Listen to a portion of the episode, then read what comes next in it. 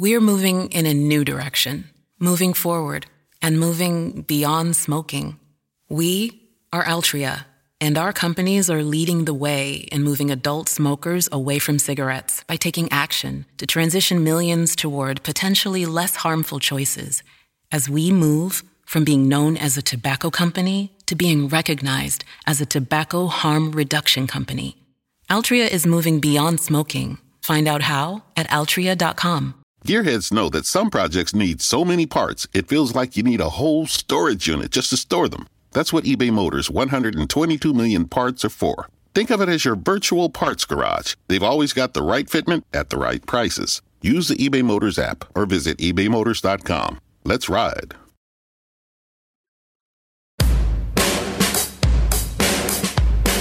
Hey everyone, this is the Elmo's World Podcast, bringing to you mind-blowing interviews with guests from all over the world. So settle down, relax, and enjoy the show.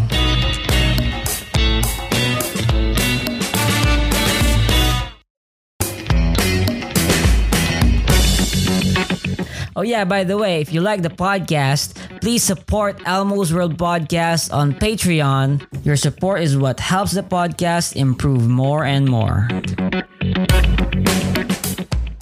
Welcome to Elmo's World Podcast. This is Elmo, and I'm with my friend Tobias. Hey man, can you introduce yourself? Yeah, so like Elmo said, my name's Tobias. I am twenty-three years old, currently a student. I'm in law school in my very first year.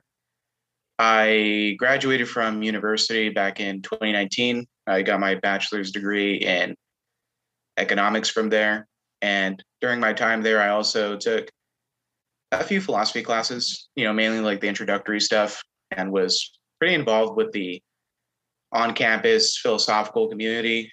So I like went to philosophy club and had a pretty good time doing that. You know, had some pretty good relationships with my philosophy professors, talked philosophy a lot with them.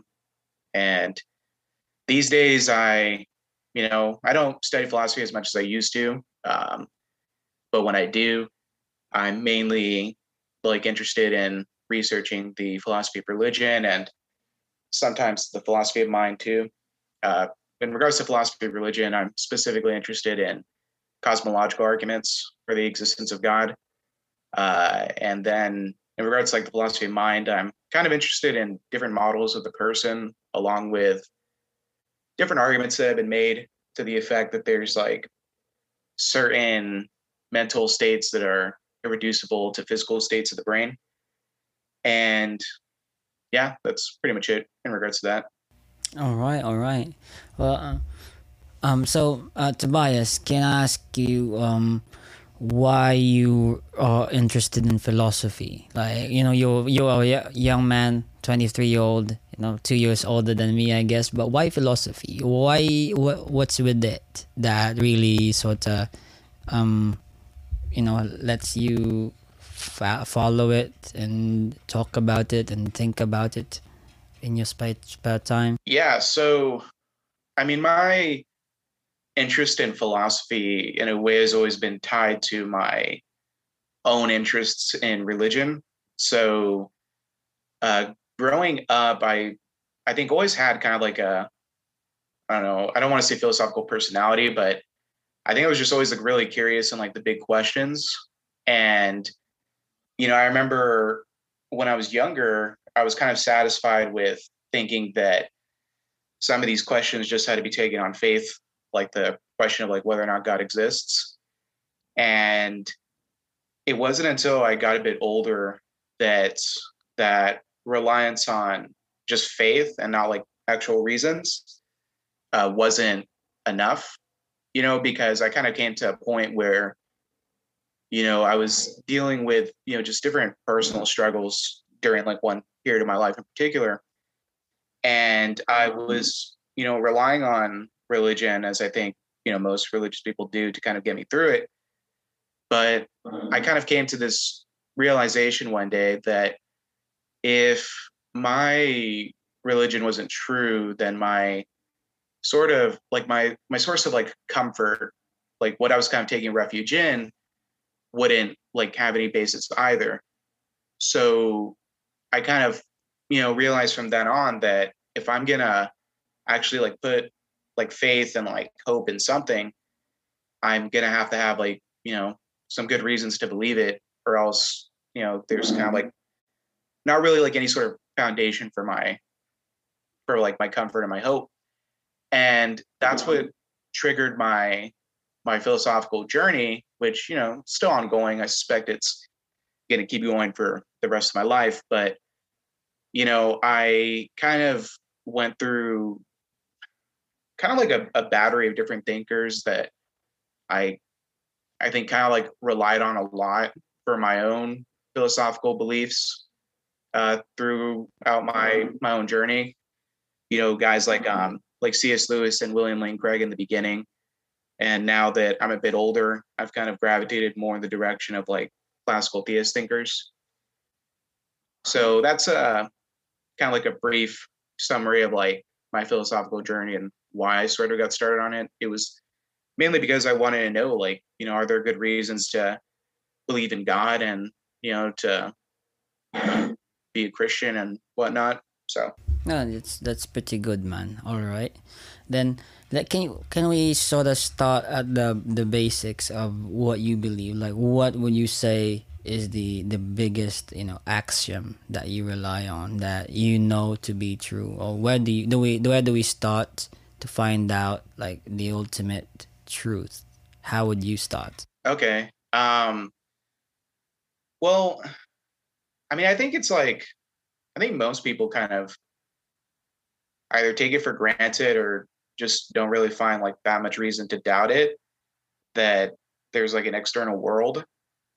Like I know that there's different thought experiments that, you know, kind of argue that the world could be like illusory. Like maybe it's like, you know, the way that we perceive things isn't like the way that they actually are.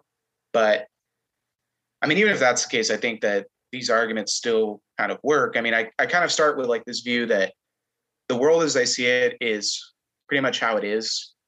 And from there, you kind of look at certain phenomena that present themselves to experience. So for me in particular, it's probably going to be mainly like the existence of composite things, so things with parts.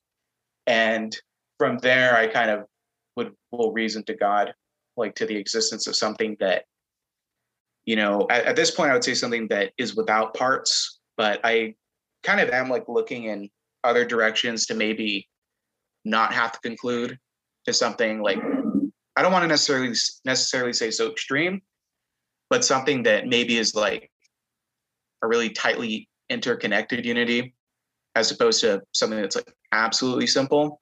But yeah, that's just like an area that I'm kind of interested in right now and I'm looking into, but I haven't really like developed my views on just yet. But yeah, in short, uh, the starting point of my own sort of like views is probably going to be that there's a world and it's pretty much how I perceive it. Well, so in this case, then you sort of establish that, okay, reality is reality. I'm, I'm not a solip- you're not a solipsist, right? There is an objective reality uh, world out there and we're all sharing it. And there are other minds and all these basic stuff. But how do you sort of move, uh, like, where do you go from there after? If you, if you, you know, sort of ground everything on that? Well, from there, it's, you know, like I said, I mean, like, are you, are you saying, like, how do I get from, like, God from yeah, there? Yeah, maybe, maybe just anywhere, like, to how, you know, in terms of, like, answering the big questions of, of, of philosophy. Yeah, the big questions. So I would...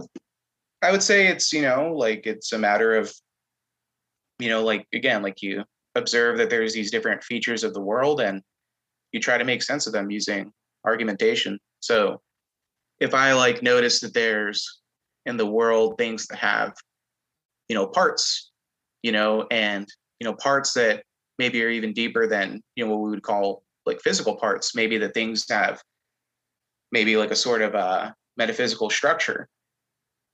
And I think about that and, you know, what that would mean, you know, like, say, I think that in the world, there are things that they have essences and their essences are really distinct from existence.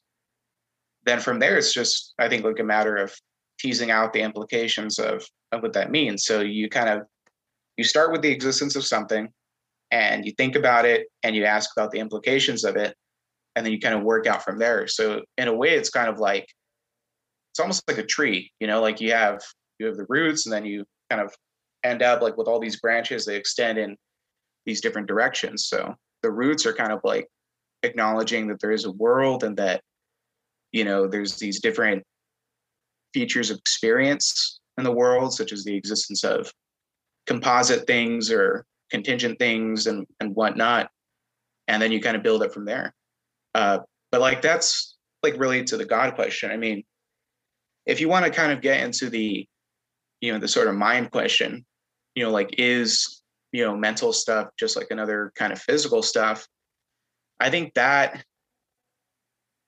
mean, that's not, I don't know if it's necessarily like kind of an, like an empirical question, like something that you could just observe. I mean, that's kind of what most of, how most of those arguments work. They say that these mental phenomena aren't observable in the same way that physical phenomena are, and they sort of argue from there that they're not so reducible.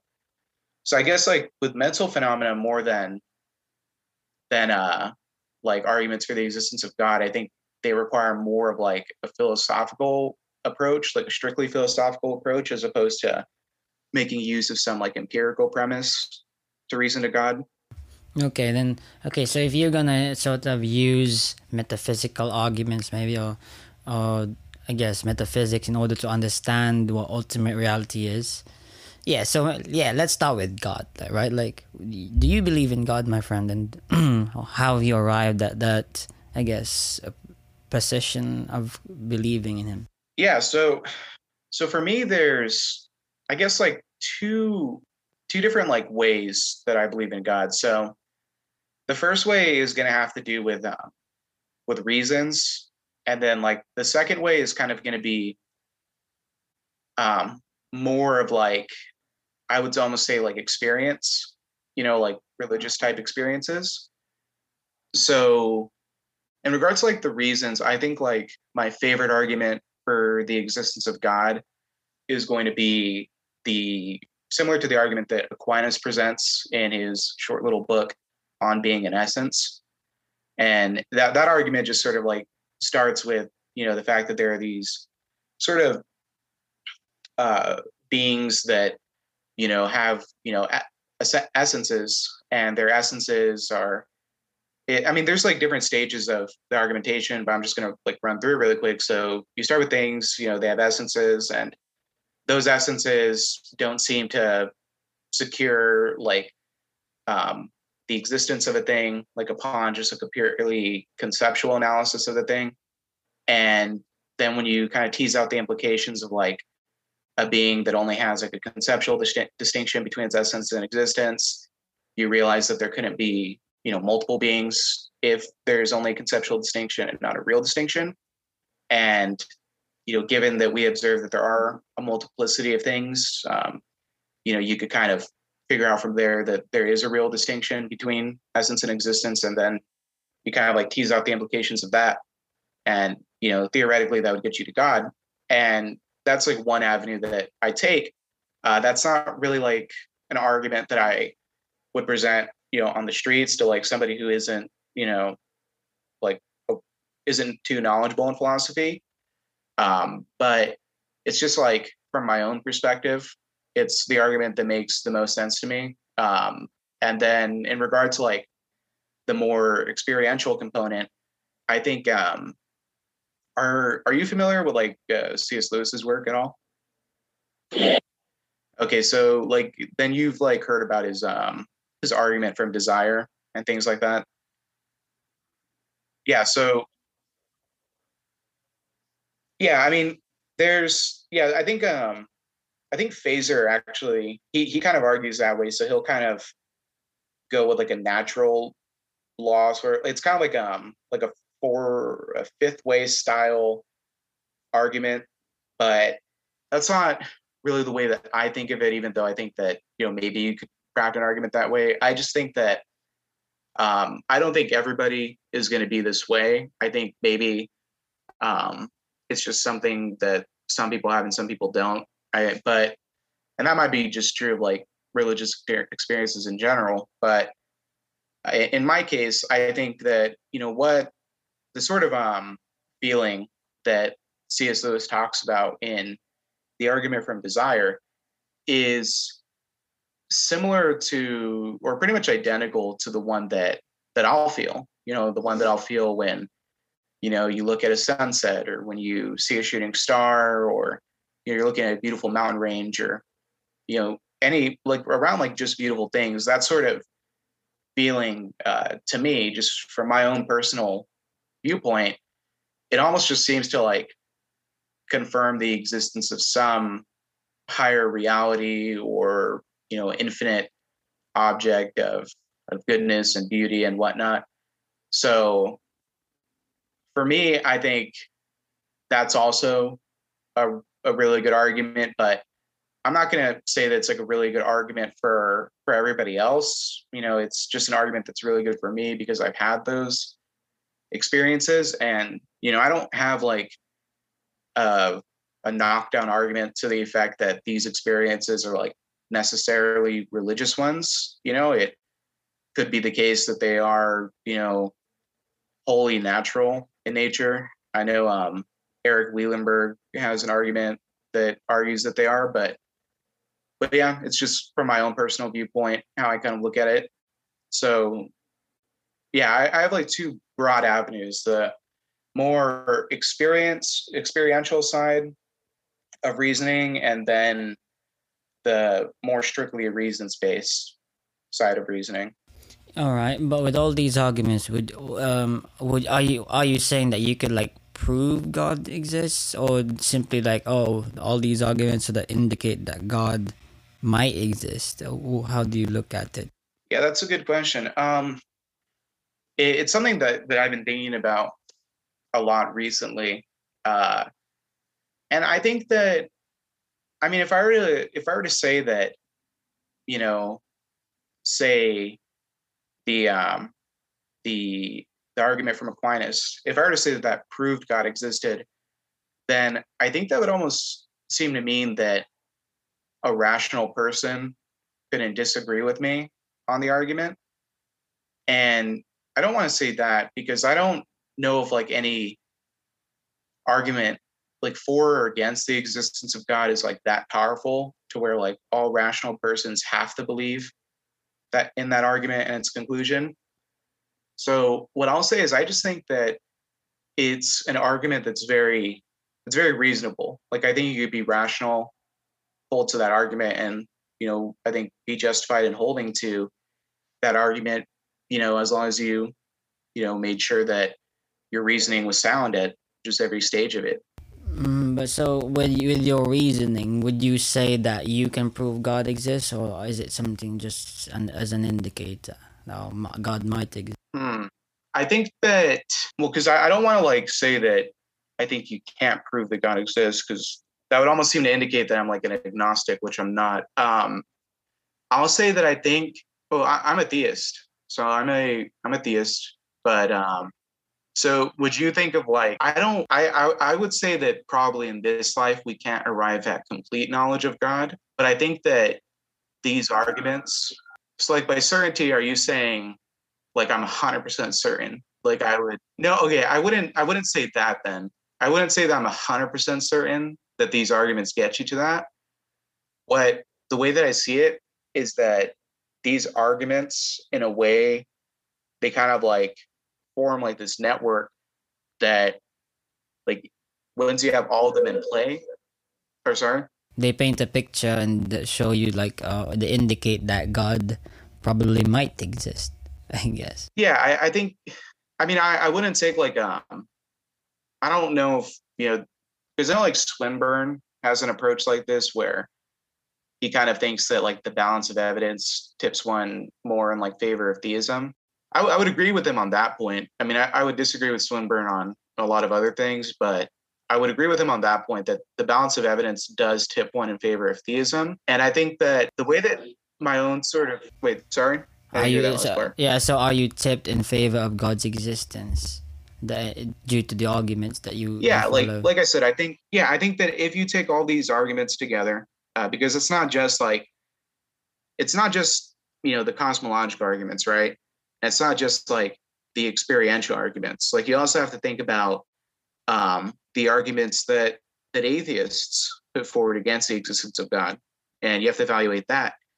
And then you also have to look at arguments in favor of naturalism and maybe difficulties that the naturalism has. And if you think of theism and naturalism as like competing worldviews, like if you think of them as the competing worldviews, then I think having good reasons to to not believe in in one kind of would lean you more towards the other if that's the only other view on um on the table. I don't think so. Like you could, you could be in, you could be like an idealist, but not a theist. You know. So how are you defining natural then?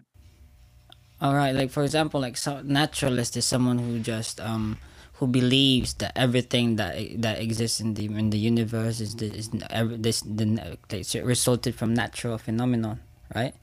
But you know, you could be an idealist, someone who's like a like a like a, believes in, a, in an impersonable pantheist universe, but not be a, like a theist, you know, like someone who's a classical theist. So why are you thinking that naturalism uh, excludes, you know, mind kind of being more foundational than matter? Well, then we, with that, you know, we would have to go like on, on understanding ontology and, and I guess so, and that, that that really sources from the hard problem of consciousness right now, right? Like, and and all that stuff. So it doesn't necessarily mean that if you're a naturalist that you would you're juxtaposing. You have to juxtapose it with theism. You know, it, it you could just be like an uh, not agree with theism.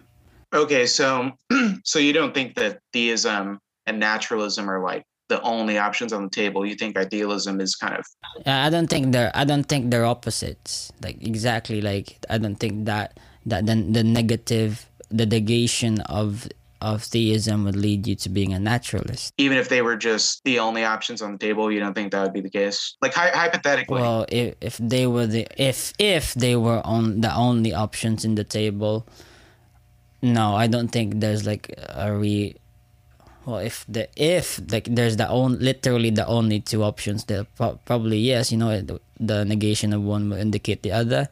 But you know, from how we understand reality, there are so many possibilities, and and so there are other options other than yeah. Well, I guess I guess my only I think my my main problem with that is that the category of of natural things has always been kind of vague to me. Because you do have naturalists that say, sorry, that say, um, you know, like phenomenal properties could just be, you know, the intrinsic aspect of, of physical things because they think that science only gives you like the structure of reality, but doesn't get you to the to the intrinsic structure. So they're, you know, uh, I think it's epistemic structural realists. And that would, I mean, I don't know if that would necessarily, I think that would kind of be almost like a kind of idealism in a way, because there's different ways to cash out idealism. And if you think that phenomenal properties, you know, go all the way down and they're like, you know, just like part of the material world, like an, like an equal aspect of the material world, then I don't know, to me, like that doesn't seem that far away from idealism, but But anyway, I don't think it's it's too essential to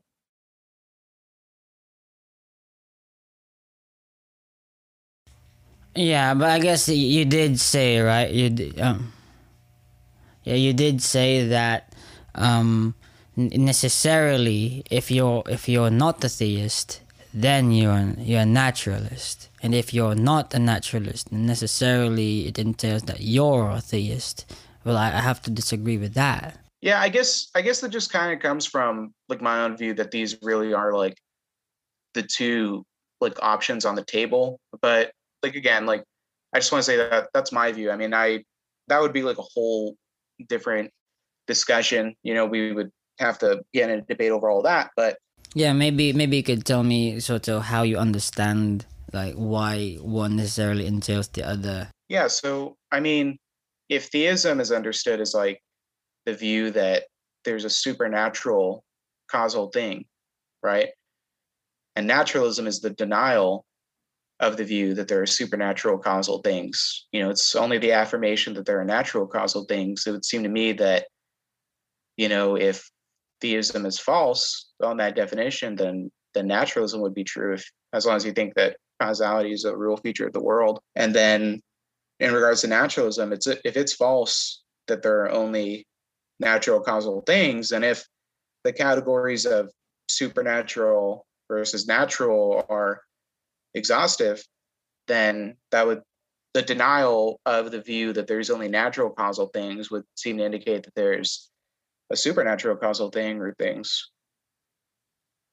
You know, like that definition of naturalism is the way that um the Graham Oppy defines it.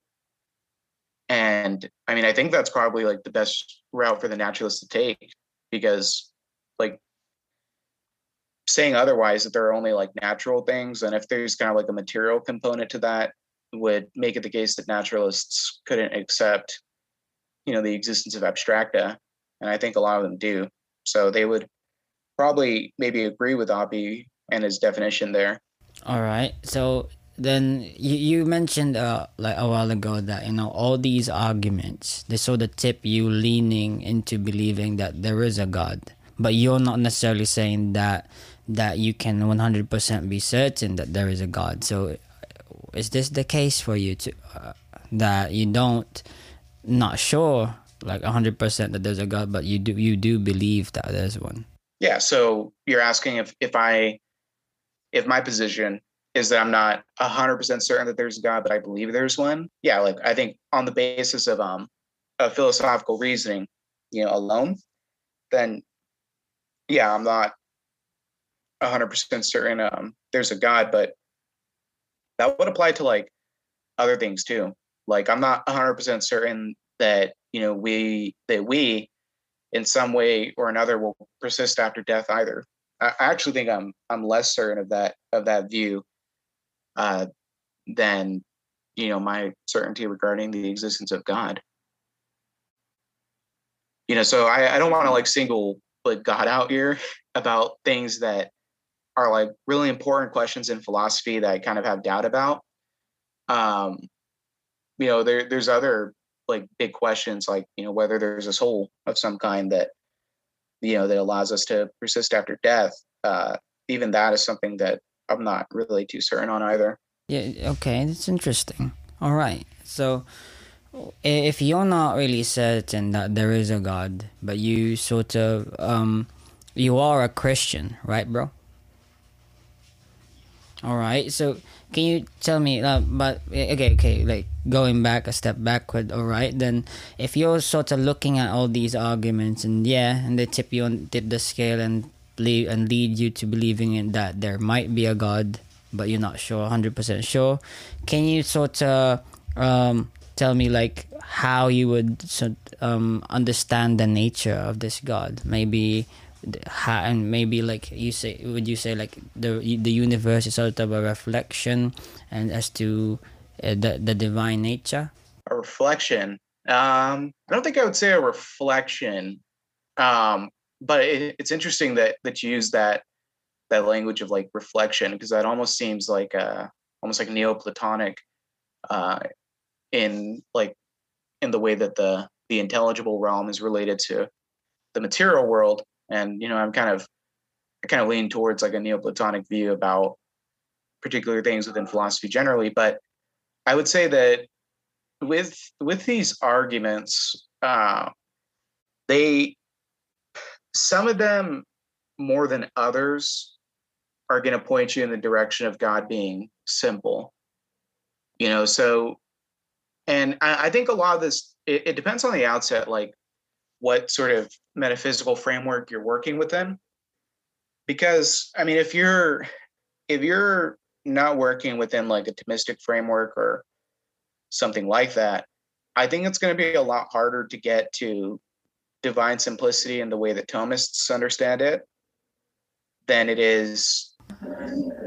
I'm asking, like, how do you understand God? Like, what do you think I think God is, like, within himself, like his own nature? Yeah, I mean, fundamentally, I understand God as being uh, simple and, you know, the sustainer of everything else. That's like, how do I arrive at it? Yeah, I arrive at that uh, primarily through uh, my favorite argument that I mentioned earlier, through Aquinas' way to God that he gives in um, in that little book On Being in Essence, where you, you know, you have things in the world that there's a real distinction between their essence and existence, and, you know, essence can't sustain a thing within its own being because, you know, an essence has to exist before it could do anything. So since existence is prior to essence, and existence doesn't come from, you know, from essence, like I just said, then, you know, if you have a certain uh, principle at play that I didn't really mention, but I can if you want, um, it leads you to the idea that existence has to come from outside of the substance in question. It has to have a cause. And that sort of causality isn't the sort of causality that could be had without a primary member that kind of has that, um, I don't want to say property, but has that feature in question, you know, of itself, and it bestows that feature, you know, continually upon all other things. Mm, so you sort of um, adopted Thomism, right, in order to, to describe, to find out, like, describe God as this uh, divinely simple being. Yeah, I mean, kind of. So the thing about, about that argument in particular is that the general, like, structure of it, where you point to some feature of a thing that the thing in question can't secure for itself, and therefore that feature requires, like, an active sustainer of that feature. That's not specific to Aquinas. So, like, Plotinus has a similar argument. And uh, there's also, um, uh, you know, Stephen Nemes, uh, there's this, um, I guess, like, this phenomenologist who has, like, a similar argument in terms of structure. And okay, yeah, I, I haven't watched that interview, but I've, you know, listened to the to a couple of the other ones. Uh, but I'll, ch- I'll have to check that one out later. But I mean, I've I've read a bit of that argument, and just from, like, the brief amount that I've read, I'm like, okay, this seems like the same sort of overall structure as Aquinas's. And, you know, that seems to be repeated, like, across different thinkers too. Uh, you know, there's this book uh, by John, uh, from John Wippel, who's a Thomist, but it's like a collected series of papers by these different scholars that uh, it's like, um, I think it's called, like, The Ultimate Why Question. And in that book, Uh, different thinkers from, like, uh, Asian thought and, uh, you know, medieval and Arabic and and other kind of areas of the world all kind of have similar argumentation. So I would say that by endorsing Aquinas's reasoning, I don't want to say that that kind of makes me, like, a student of Aquinas in any way, because I think his reasoning, um, the way that he says it is the most comfortable way of, of me saying it, uh, for me to say it. But I do think that there is a bit of wiggle room in the metaphysics involved and in kind of how you're going to understand God based off of the sort of, I guess, sort of, like, the terminology that you use. Does that make sense? Yeah. All right. So in this sense, um, can you tell me how you arrived at Christianity? Is it simply, like, a basis of, like, the historical accuracy of the Bible and the Gospels and the Christ's resurrection? Um, why do you believe in Christianity? Yeah, cr- Christianity is is actually it's pretty diff- it's a pretty difficult one, because um, I I don't know how confident, like, I am in historical aspects of, like, the Old Testament, and I'm not sure, like, how much of that you have to believe to be considered, like, a legitimate Christian. Yeah, um, because they, I guess you have to have believed like the, the Nicene, Nicene Creed. I guess that's the most basic. Yeah, like, so I would say that for me, uh, Christianity, the whole question about like Christianity comes after the question of God, right? And I think the view that you have of God matters here. So, you know, if you're a theist like me and you believe that, you know, God, you know, has like this active causal influence on the world, he's not like a sort of a deist God where he just causes the world and then leaves, um, or whatever, does something else. He's actively sustaining the world, has some sort of like relationship with the world. And you think that this God is, is good in some sense, and I guess also like aware of us in another way. You would think that, I mean, that it would reveal something about itself to us, you know, in some way. And I think that, I mean, I think part of this, again, like, you're almost going to have to appeal to like what you, what you think a person would do. And maybe that's not applicable to like what the divine would do, because we're talking about something that's radically other. But I guess like what I would say is that when I think about, about God and his nature as a theist, I think that it seems a bit more likely than with other models of God that it would in some way reveal itself. So once you have that in play, um, I think cases where, you know, religions claim to have some sort of like revelation from the divine kind of become a bit more plausible than they would have otherwise been. And, you know, I'm not like a religious scholar, so I haven't like researched, you know, everything that I, that I could, but I think that Christianity with its, um, you know, more of its historical components is, is pretty plausible. And like I said, I mean, I think part of this is also going to have to do with your own views about um, about religious religious experience and whether that could kind of incline you towards the direction of a particular religion. And yeah, I mean, with with that, I mean, I'm not going to say like the argument for the resurrection is like amazing, uh, because I don't think it's like an incredible argument, you know, like the kind that's defended by William Lane Craig, but still, I think it's it's decent enough. And, you know, with a certain model of God in mind, I think that Christianity looks to be pretty plausible. And if you sprinkle in some religious experiences that seem to be tied to Christianity, then I think that that's why I consider myself a Christian. Yeah, so you you you, you believe that Christianity is plausible, right? And that's why you, you are a Christian right now, but you don't really see the evidence as strong enough, right? But you are sort of arguing like from, also from like a experiential, religious experience perspective as well. So that's one of like the big arguments you have why you, you are a believer, right? Yeah, because I mean, I mean, I think mo- most Christians will say like that, that when it comes to, to Jesus, it, he's not like some, um, you know, static figure from the Bible that you only read about. Um, you know, like I think most Christians would say, or at least most Christians that have had some sort of religious experience would say that Jesus is more like a dynamic character within, within their own lives, that, you know, he's a, a person to encounter within, you know, church and within, you know, reading the word and, you know, things like that. So it, I mean, like for me, I just think that, you know, Christianity is, is plausible. Um, I think I'm more certain that God exists than I am that Christianity is true. Um, that's not to say that like I'm an agnostic Christian. I know that that's a category that some people would include themselves in, but I mean, I think I'm a bit more confident in like the argument from the resurrection and like in my own religious experiences, you know, than that. But, but yeah, I think that's what, why I would consider myself a, a Christian.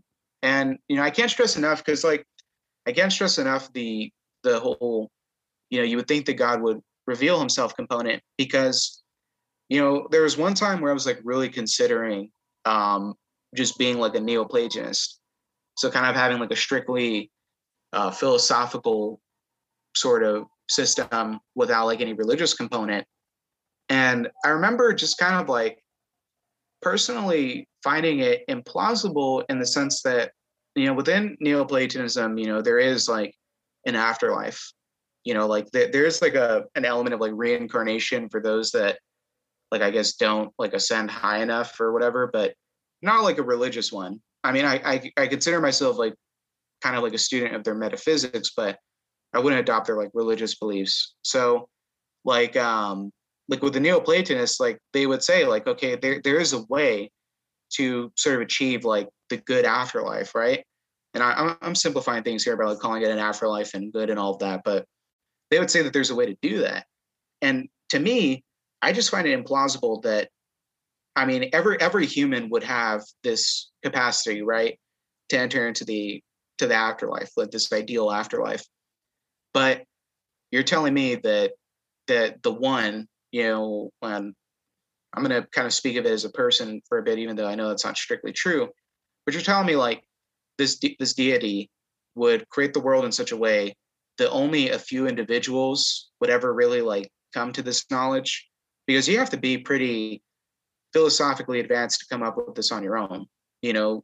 So you're telling me that you would have to be like more so like a philosopher that is like very gifted and who comes around like thousands and thousands of years after, you know, humans are kind of becoming like how we are now. Like you're going to wait for that before people could start learning how to, you know, attain the afterlife. And then there's like the whole project of like working towards an afterlife that I just find really implausible, just because I think humans are so fallible that you're almost, you're going to need like some, some sort of assistance in order to, to attain it.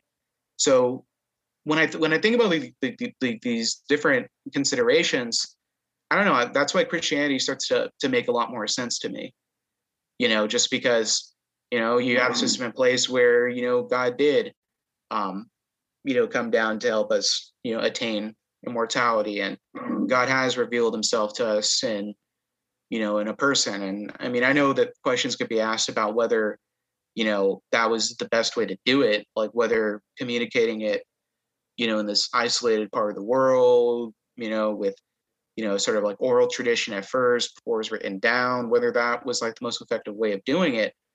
But I mean, like, how many like millions of people like are Christian, you know, throughout history and like today? I mean, obviously it works somehow. So I don't know, like I just, when I consider like these other things, they might not be persuasive to others, but from my own perspective, like when I think about it, that's what kind of makes me think Christianity is that much more plausible over like a strictly sort of philosophical theism.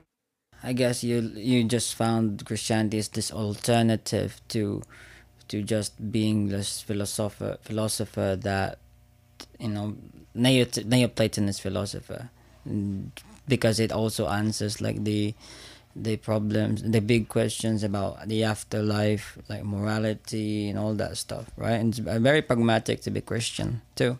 Yeah, it, it it's also it, it it's not it's not even so much that it answers, it's not just that it answers the question, because Neoplatonism does that too, right? Like you have an afterlife there and you have a God and, and things like that. But it's more so that I think the way that that's understood and the way that that's come, that's come to us, came to us is more intelligible under Christianity. And I, I do want to say, like, I mean, you know, when you think about like Pascal's wager too, I think that that's like, almost like the final cherry on top of like everything that I've discussed so far. So like I've discussed, you know, arguments for theism that are reason-based, arguments for theism that are based on experience. I've talked about, uh, you know, Christianity making a lot of sense and it almost seeming a bit more likely mm-hmm. on certain models of theism. I've talked about, you know, why I'm not a naturalist. And my, my dog's barking right now. I don't know if you can hear that. Um, yeah. Uh, so, I've talked about all of that. And what I'm saying is that, gosh, I lost my train of thought. Seeing him, dog. Um, Yeah, but what I what I was going to say is that I think that when all that's considered, and you think about like Pascal's wager, that, you know, really it, it it's it's sort of binary, right? Like either God exists or he doesn't. And if God exists in the way that that I think he exists, then I stand to gain so much more than than I have to lose by believing in him and by, you know, kind of living my life, you know, in accordance with with his will. So I think that when I already think theism is is plausible in Christianity, and then I also think about Pascal's wager, like I'm not thinking about it also like solely in terms of like the benefits, right? Like I don't want to sound like I'm, you know, some gambler, but I do want to say like, I mean, like I do desire God as like the highest good as well. And so when I think about that, it's just like an extra motivation, I guess, to really hold a theism. You know, and, you know, because, because I mean, w- William Valicella, I, I don't know if I mispronounced his last name there, but uh, William Valicella, he has this uh this blog, and he he talks about this, you know, a lot. He's like, you know, at the end of your life, like what's really been lost by having kind of like lived with a sort of Christian ethic? Like, not really anything. I mean, because like the Christian ethic makes sense in a lot of ways. I mean, like, sure, you might miss out on like a few basic like pleasures, but I mean, sometimes like, you know, abusing those pleasures, I mean, on almost all the time, abusing those pleasures isn't really a great thing for you either. So like at the end of your life, if you lived your life in accordance to like a Christian ethic, what have you really lost, you know, if you do die and it wasn't true? Like you lived your life as being like a really good person. And that's not to say that non-Christians can't be good persons, because some of the best people I know are non-Christians, but, you know, it's just to, to kind of illustrate that, that general point that you won't lose anything by, you know, betting on God, and you stand to gain everything. So all that together is, you know, why I am a theist, you know? So uh, can you tell me then, like, what does it mean to be a Christian? Like, you know, Do you, you're not so you're someone who doesn't really one hundred percent believe that God to exist. You see Christianity as plausible and God as plausible, but and, but you act in a way that it is true. It's because you know it's useful and in the Pascal's wager and everything, and the Indic in and Christian ethic is very useful too, and I guess sort of in the right, I guess, from your perspective. So how do you how should one act and live as a Christian? And, you know, what is the meaning of life for a Christian? And why are we here? And how, and, you know, just um, how are you living that life right now?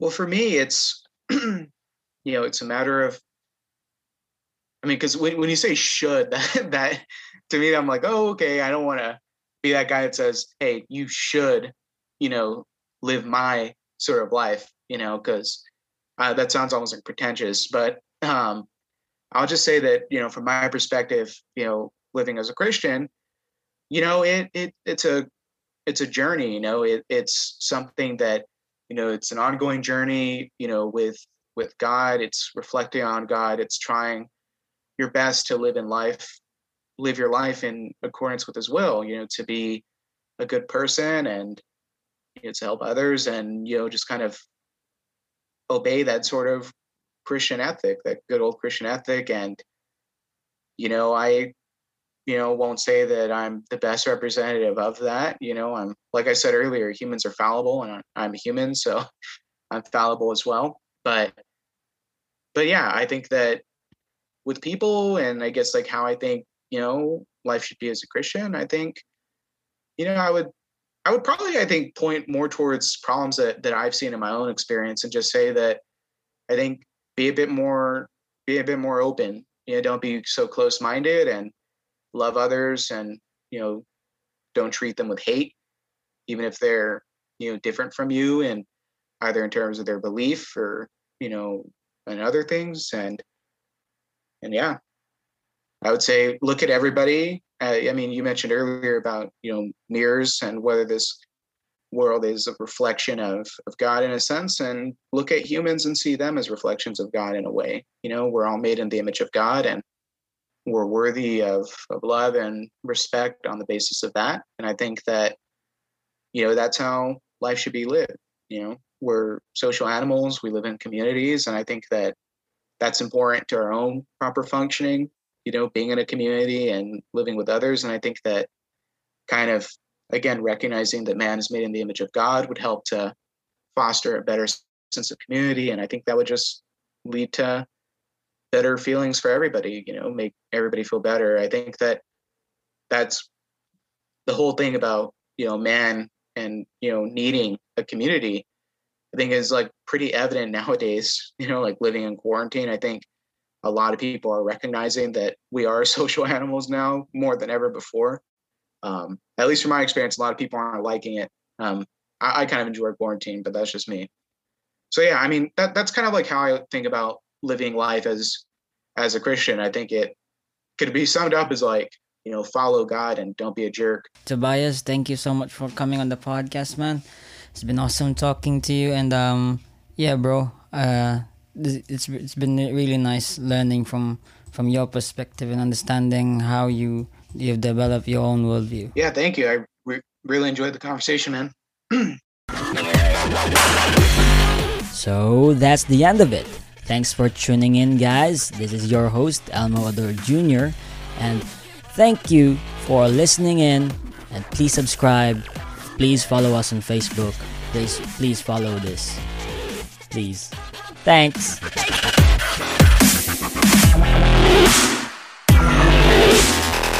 We're moving in a new direction, moving forward, and moving beyond smoking.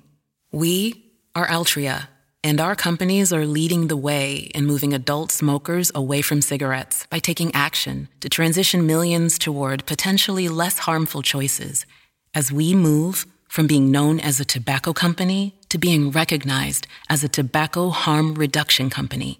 Altria is moving beyond smoking. Find out how at altria dot com. Gearheads know that some projects need so many parts, it feels like you need a whole storage unit just to store them. That's what eBay Motors' one hundred twenty-two million parts are for. Think of it as your virtual parts garage. They've always got the right fitment at the right prices. Use the eBay Motors app or visit ebay motors dot com. Let's ride.